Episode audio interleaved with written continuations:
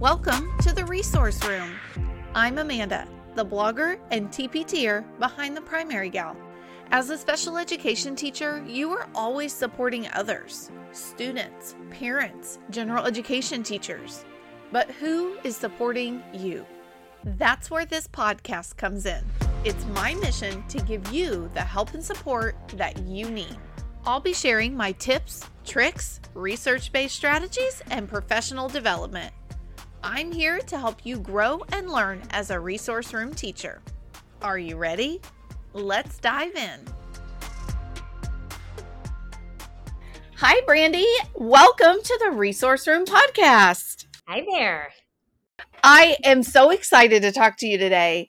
Um, even before we press record, I was like, oh my gosh, oh my gosh, she's going to be a great guest full of so much information. So, could you kind of just tell listeners who you are and what you do in education. Sure. Yeah. Um, I am, I've been in education for almost 30 years.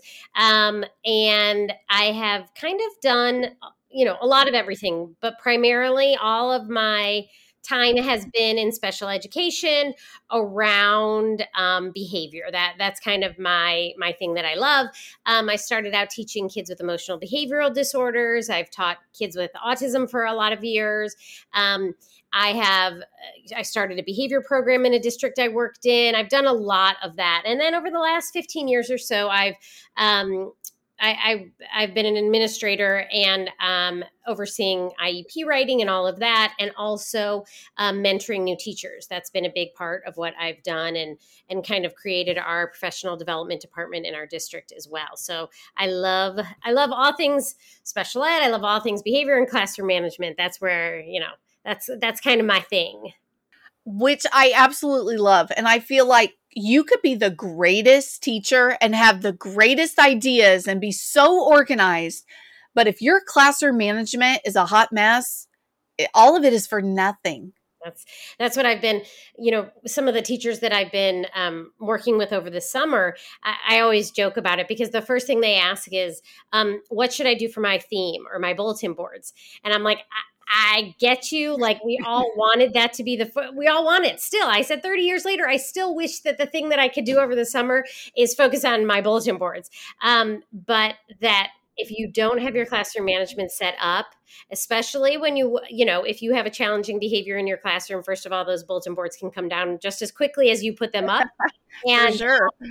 yeah, if you don't have that classroom, the classroom management planning is the time most well spent. That's how I feel. I think that your classroom runs you can the teaching will come later, the academics come later, but if you have that, you know, if you have your class running the way you want it to, you're ready to go.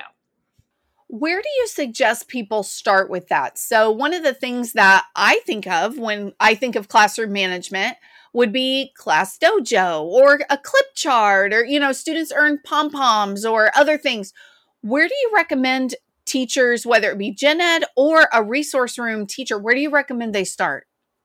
Well, I think there's there's a bigger question around that. So I like to kind of I, I like to look at big picture because all of those systems are one piece of classroom management. So those are, you know, really kind of a behavior piece of the classroom management.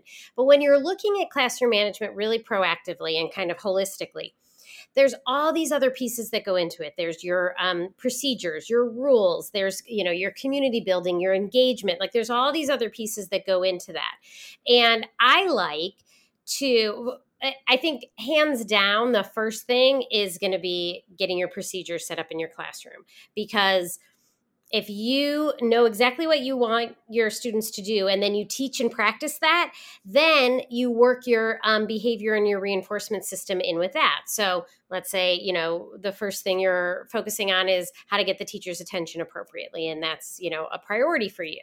Well you're going to teach that skill and then you're going to use your dojo points or your you know pom poms or whatever you use to target that skill and then you get a lot more bang for your buck. Um, so I mean, I think really when I'm talking to teachers, what I my most important message is use what works for you and what's comfortable for you. And then also it has to work for your class. So it has to be both sides of it. So, you know, sometimes teachers will say, well, I don't like to use tangible reinforcement. Like I don't like to, they shouldn't need to earn anything. And I say, well, that's, that's okay if your kids respond to that. But if you have students who actually do need it, then we need to adjust to what students need. Um, and I'll I'll throw it out there. I'm I'm an anti clip up and downer. I, will tell you that right now. Um, I think that in most cases, the behaviors that we see are are skill deficits. So um, just like we wouldn't punish a student for not being able to read we don't want to punish a student for not you know behaving so I, i'd say we focus on the positives we focus on the new skills that we're teaching and you'll start to see that generalize and really you know make your class run the way that you want it when you're focused on those. I agree. And to be perfectly honest, my first few years of teaching, I'm embarrassed to say, I had a clip chart. But that was the thing. Everybody had a clip chart. So I was just doing what I saw on Pinterest, what I saw other teachers doing. And I agree. I actually had a student with autism move into my classroom maybe mid year the majority of what I did was only clipping up. We clipped up all freaking day, like all the time. It so I felt like I used it in a positive way. But then that student moved in and that didn't mm-hmm. work. You know, and and if he had to move down, he was done. Done done done for the day. And it was hard to sometimes find reasons to let him move up. I tried, but it was hard. And so for him, then we just stopped using the clip chart. What do you recommend then kind of with that student who that's just not really working? And and maybe it's not the clip chart. I i don't do that anymore. I think that's kind of fallen by the wayside now in most situations. What do you do for the kid who that just doesn't work whatever's happening in the gen ed room? Well um so if you're if you're really focusing your behavior system on skills that you know students need to learn. And, and i look at those as mostly um, behavior programs are all wrapped into kind of those learning to learn skills. What skills do kids need to be successful? And if so if you're working your behavior system in with that then a lot of times what i really like to do so let's say you're working with um, your the the classroom is working on attending and what that looks like. And then you have little johnny who's all over the place and he can't attend and whatever and you maybe are running a dollar or uh, you know a money program and they're just earning money and they have a little wallet and whatever. Then you might be targeting johnny where other kids are getting a dollar at the end of the class period. Johnny might be getting a hundred dollars through that time period because you're really really reinforcing that at a super high uh, very high rate.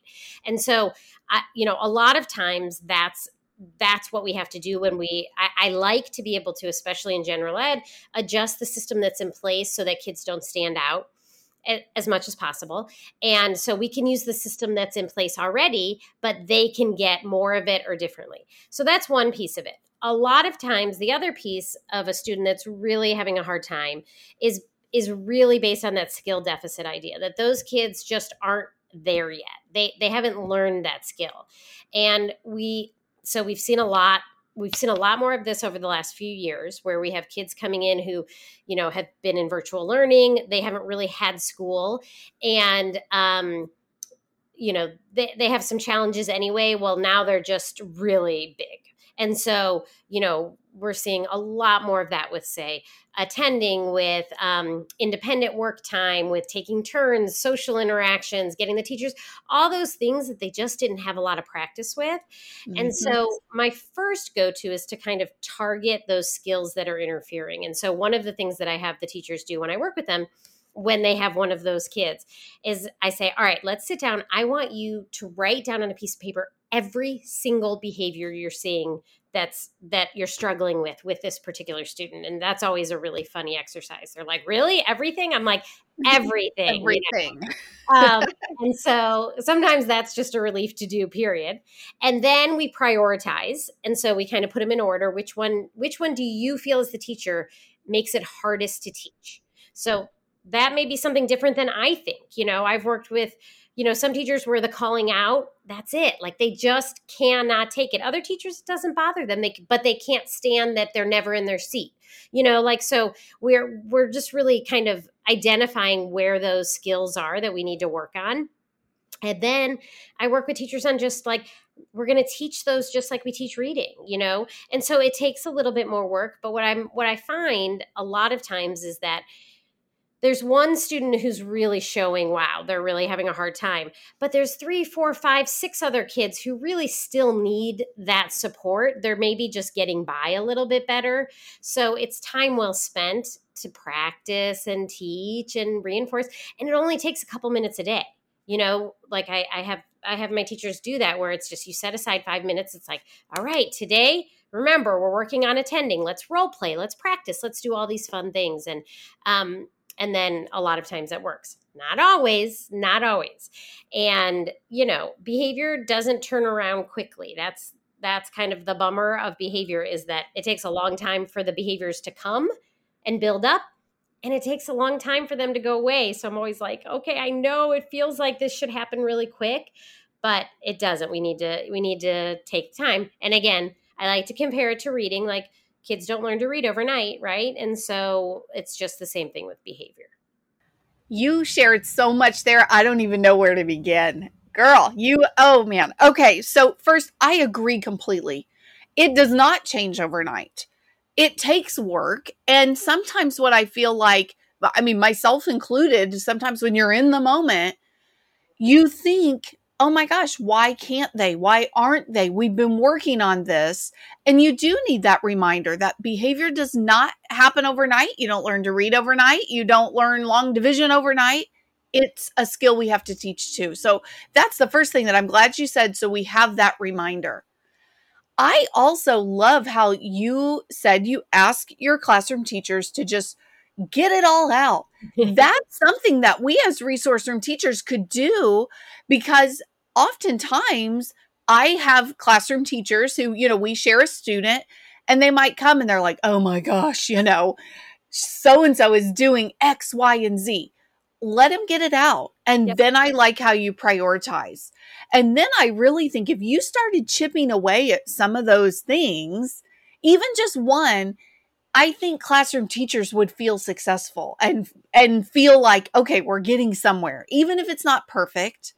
Totally, it would be a great place to start. That's that's exactly right, and and you know, I I say to teachers a lot of times, I, will say, so how much time of the day do you th- how much time during your day do you think you spend with you know Johnny dealing with his behavior? And they're like sixty percent of the day. Okay, so if this changes it so you're only spending 50% of the day. It's not everything, but it's you just got 10% more back, right? And so yeah. it's not you know, I can't give you everything, but what? Maybe you have 45 more minutes to teach than you used to. That's pretty good. And so that's exactly how I feel about that too. Just, you know, eh, we're just going to keep building on that and building on that. Um, you know, I just always, I always want them to know, you know, I, I, I wish that I could, I had a perfect answer and I wish that Monday morning it was all going to be better, but it's just not, you know, I, I just need to make sure that you understand that. But the prioritizing is really important too. And, and I think it's really important to ask the teacher what the priority is, not like what you think is. Cause sometimes it's like,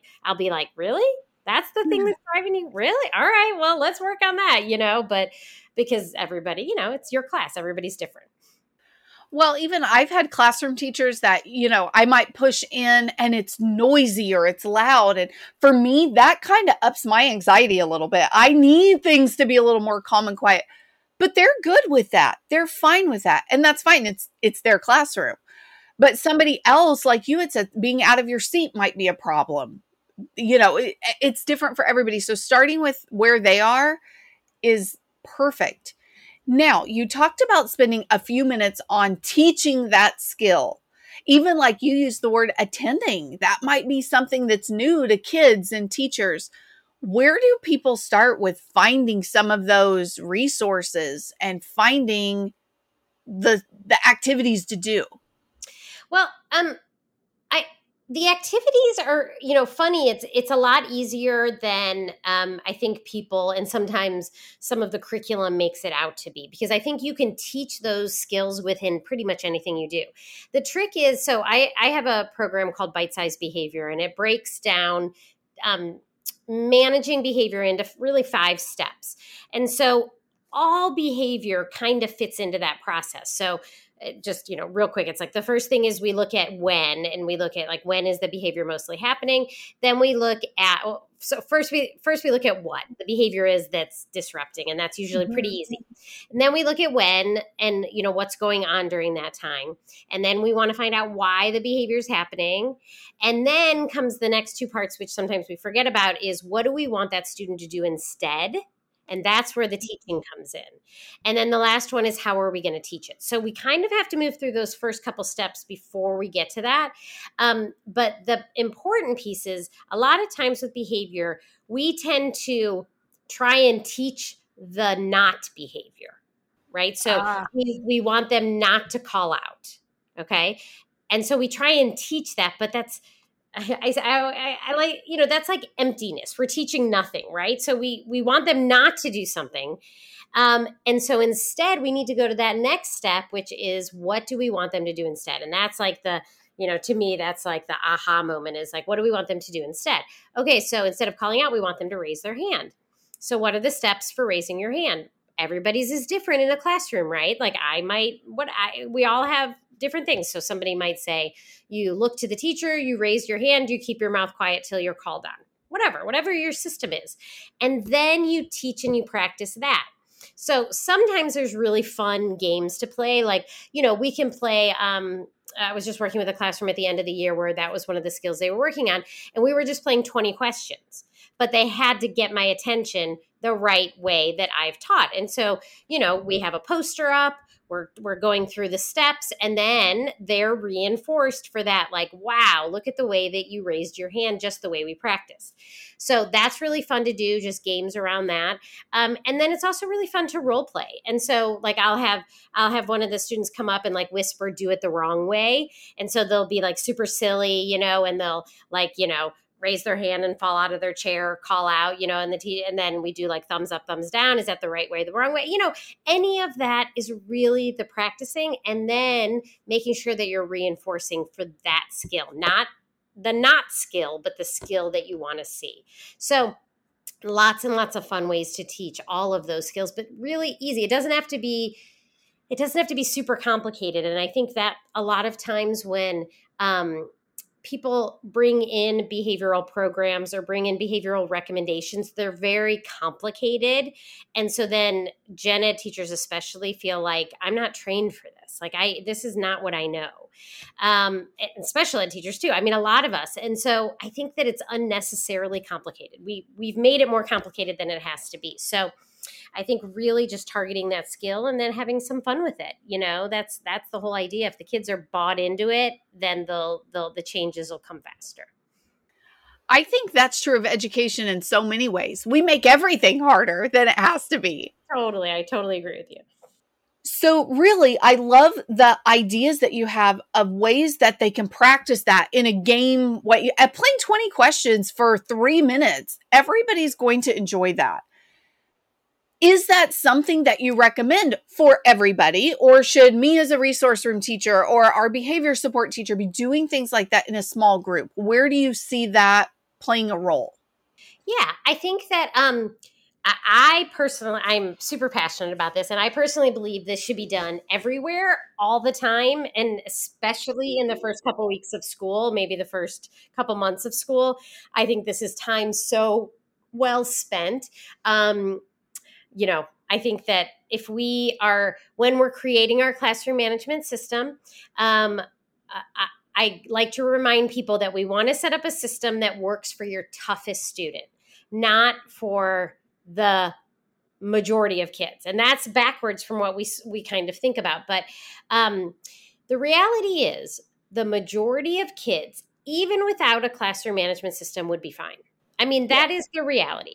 But guess what? Those are not the kids that, that take our time because they're already going to do what you need them to do. So I, you know, when teachers will say, well, I have this in place and it works for most of the kids, I'm like, that's great. But if it's not working for those three kids that are really your toughest kids, then it's not serving the purpose. So if we create a system that works for our toughest kid, then we know it's going to work for all of our kids. So that's the way to keep coming back to that to kind of remind yourself. if this were church, I would be like yelling amen right now. like that, seriously, because it's like, oh my gosh. But you're right. We have it all backwards all the time.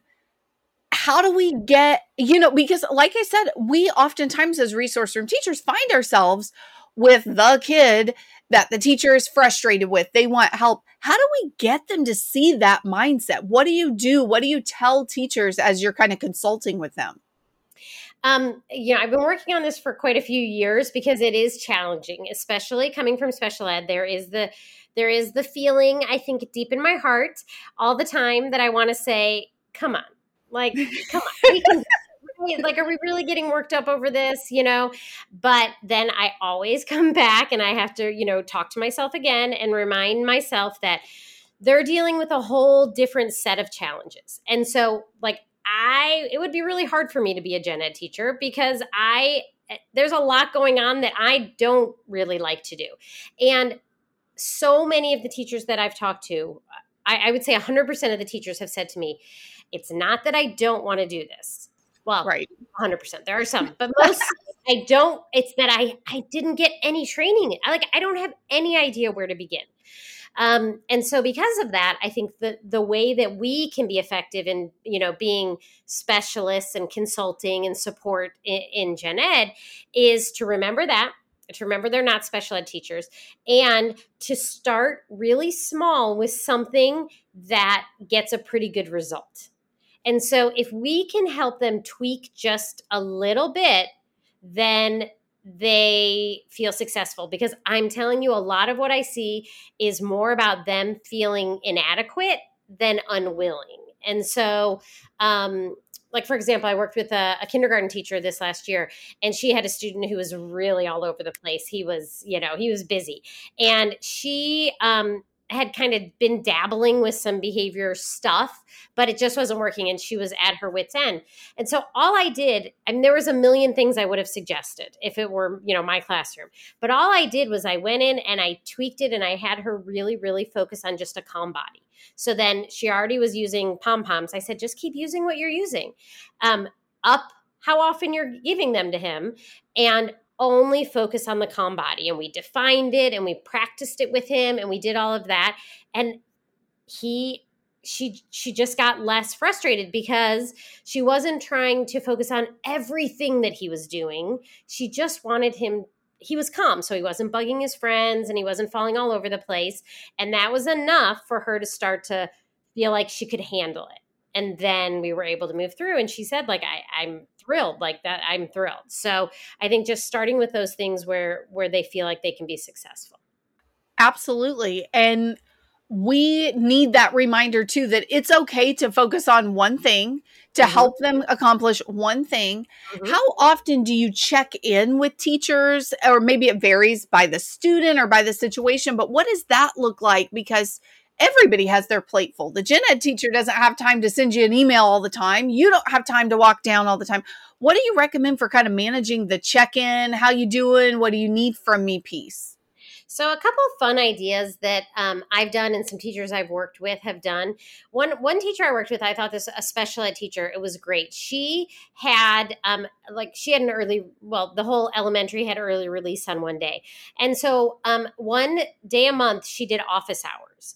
And basically, she was in her classroom, and the, any of her teachers could come in and just chat with her during that. And so that was super cool and fun, as opposed to because it's hard when you ha- when you know as a resource teacher as a specialist you might have eight nine 12 different teachers where you have students yeah. in the class and they're all coming to you at different times and that's unmanageable because you have to teach your own class as well um, another thing I, I really like to do is i like to schedule out my well, I'm a big believer in scheduling across the board in special ed. So at the beginning of the school year, I schedule out all my IEPs. I schedule out when, you know, assessment plans need to go home.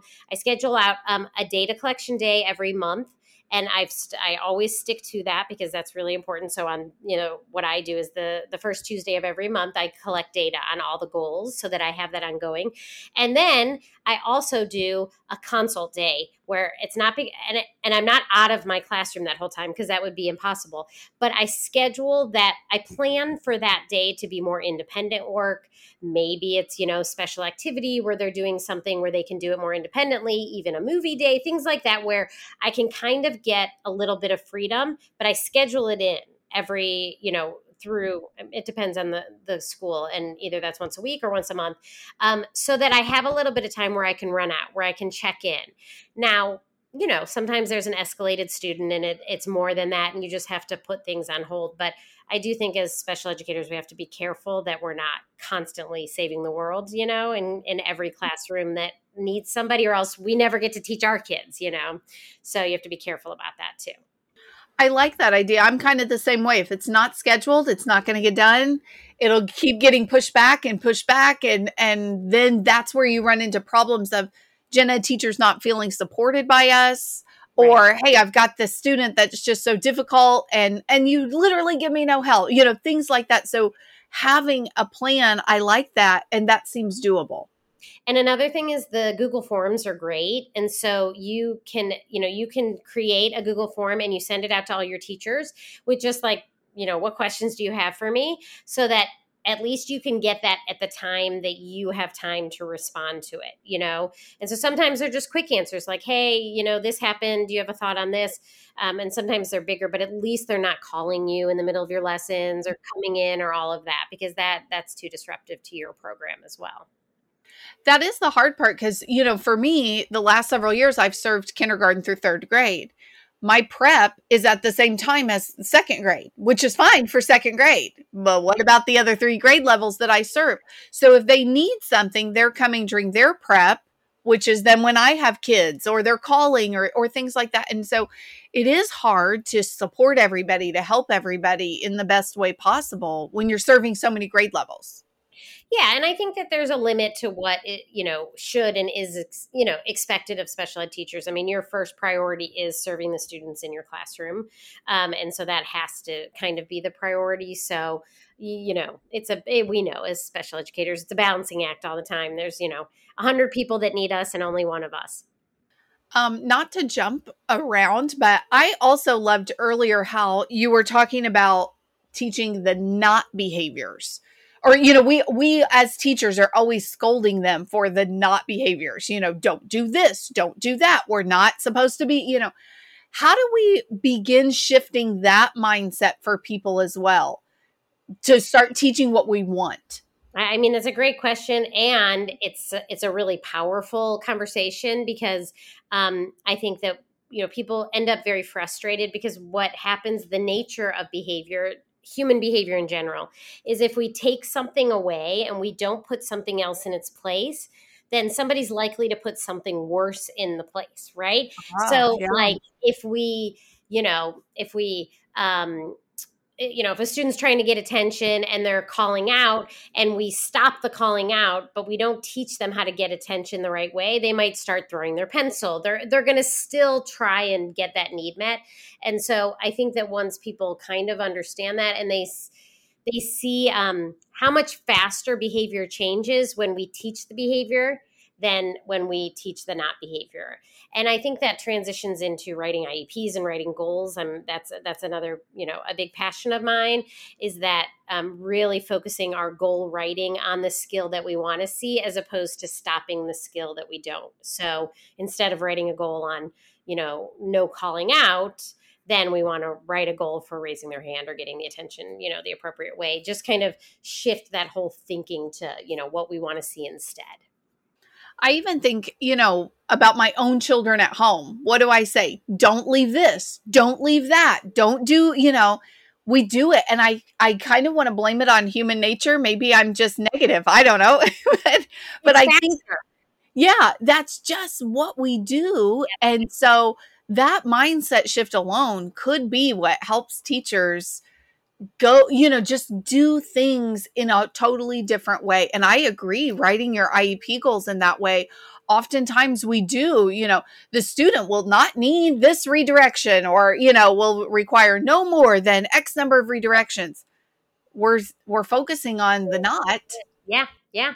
And I think that, you know, I I love for me, I think it's just, you know, maybe my concrete brain, but like I like to um you know, really think about things in relation to I don't to academics because I think that teachers' brains kind of go that way. And so, you know, it's the same thing as if so if a student is, you know, um, saying a vowel sound wrong, we're not we're our teaching isn't about not doing that, right? We're not going to say don't say it that way. Instead, we're teaching them how to say that vowel sound correctly, right? Um, and so we understand that from an academic standpoint, but we forget it when we're dealing with behavior for some reason. So it is just kind of shifting that. Always remind always reminding ourselves, I think, you know, we're going to stay with the same way of teaching, the same way that that, you know, people learn across behavior or academics, they're going to learn the same way. Yeah, I love that. And I think it's an important reminder that we all need to hear over and over to to think about if it were an academic skill we wouldn't even be approaching it in the same way that we're approaching behavior. And that's right. a problem. That's why our kids' behaviors are so rough. Yeah, it's true. Yeah. It's, I, I, agree with you. Yeah, absolutely. Yeah. Well, I, as I was kind of stalking you before we hit record, I discovered that you have a course for teachers. And I would love for you to tell listeners what the course is, how they find it, things like that, because I I think I need the course, to be honest, after reading what you cover. So could you tell listeners a little bit about that? So I, I do. I have I have um kind of a learning hub is what I what I like to think of it. It's called teaching uh, teachinguntangled dot dot com sorry and um, and i have some different courses and some memberships on that site and i also have a ton of free resources and blogs and and all kinds of other things um, and so I think the, one of the courses that we've been talking about is the bite size behavior course. And that mm-hmm. yeah, it's one of my favorite courses. Um, and it is a really um, practical and usable professional development. It's it's got each each module has a video as, as well as a workbook and it really walks you through five pretty simple steps to set up a behavior program no matter what kinds of kids you're working with what age range and a lot of what we've talked about where i talked about you know identifying the when and the why and all of that. Um, and then um, it, it and then it gives you examples it gives you practice things it gives you all different things that really by the end of it and it doesn't take very long you understand the system and then you can apply that to whatever works for you. And so you know as we've been talking you know I, I, don't believe there's like one way that's the right way. I think that you know we need to make sure that teachers understand that they can set up a system that works for them. Um, and so that's what this system is. It allows it just gives them the structure just like as teachers we all love that kind of structure. Um, but it doesn't take you know you don't have to revamp your entire classroom. It doesn't take a million hours of your time that you don't have to get prepared for it. So it really is practical and and and super um you know you'll see change really quickly when you're using it. Do you think it would be appropriate like you know i said i think i need the course. Do you think it would be appropriate for me to take the course so that i kind of have that understanding to then help gen ed teachers in my role Absolutely. I mean, I created the course. I created the course based on kind of my own process of setting up behavior systems in my classroom as a special ed teacher, um, and I I have it's it's what I use when I um, consult and mentor uh, new gen ed teachers, and it's what I use when I do all of my new teacher training for special ed teachers. So it really is just a system to understand how to manage any behavior. So it's not like, oh, this is the system to work on this behavior or this behavior, because that's where we kind of get in the weeds when we're trying to do it that way. Um, but you know, I, I think it would be a miracle of miracle if anybody that teaches a long time doesn't have at least one challenging behavior in their, you know, student with bad like that. If you if you're that person, congratulations. Um, but, you're so a unicorn. yeah, exactly. You're a teacher unicorn, and, and I, somehow I don't know. You got some lucky stars above you, but um, so yeah, I think it's great for everybody. Okay, that's wonderful, and I felt like it was extremely affordable too. Yeah, I mean, I one of my one of my main focuses when I started creating courses. Again, I've been a teacher a long time. Is um, that none of my courses are are expensive because I want teachers to be able to afford them. I don't want this to be something where you have to, you know, give up whatever a whole bunch to be able to afford it. And so um, the you know these I have this course and another IEP writing course and another um, IEP writing course, and those are forty seven dollars for the whole thing. And so um, it's really affordable. And then you know i have two memberships that are also super affordable and there's you know payment plans with those because ultimately if if teachers can't afford it or if it feels like it's too much of a sacrifice then they're not going to use it. And then why you know why put it out there if teachers can't use it and then we know how much they need it. And so that's what i think. You want you want to be compensated for your time but you know how much teachers need this help whether they be gen ed or special ed. Absolutely. Absolutely. And you know we're uh, we're losing teachers at, at a rate that's higher than we would like. And um, a lot of that burnout comes from behavior. You know that's a lot of teacher concerns. So if we can get in there and kind of support teachers in a way that maybe they didn't get in their teacher training programs then hopefully we can keep some of these you know great teachers in the classroom longer yeah, I agree. And then even just our kids are changing. And so what worked 15 years ago or 20 years ago or it, 5 years ago. Yeah, 5 years ago it's just not the same. And so we've got to kind of think outside the box and and look at the basics. Yeah, yeah. I mean, you know, a lot of times teachers will say like um, you know why isn't my job to do this or you know if parents did this and and my response is always the same as yeah but that's what we got. Like we, yeah. you know, special educators, we've always understood, you know, we educate the kids that walk in the door. Right. Um, and we don't have a lot of say past that. Um, and I think general ed is just starting to understand that a little bit more. Um, and it's it's hard for them, but the reality is is that the kid that it doesn't matter what they're doing. Yes, we wish this, we wish they would put them to bed earlier or that they wouldn't do this or they wouldn't do that, but we don't have any control over that. So all we have control over is, you know, the six, seven, whatever hours that they're in our classroom. And too, as you were talking about that, maybe gen ed teachers are feeling more overwhelmed because of the push for inclusion over the last decade. You know, now it's like, wow, they're not going to another room for a good chunk of the day. And I'm only stuck with them from this time, this time, that time. It really is a good chunk of the day that they have to manage that behavior.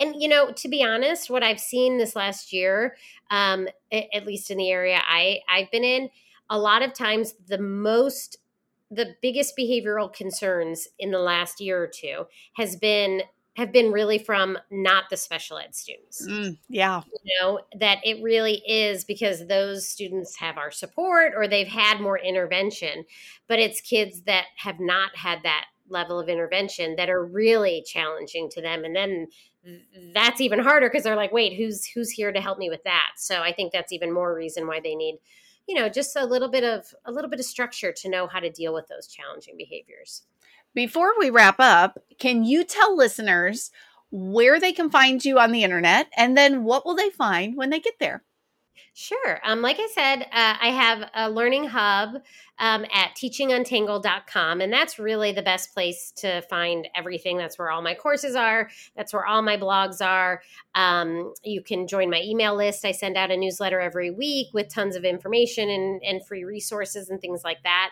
And then, um, as far as um, on social media. I'm not I'm not gigantically on social media. I had a, I only so much time, um, but I am on Instagram at teaching untang at at teaching untangled, and so that's that's mostly where you can find me on the social media world. And then um, you can just people reach out all the time. Brandie Rosen Brandie Rosen Consulting um, at Gmail and and just send me emails, and I'm always happy to chat and answer questions as you know that come up as well.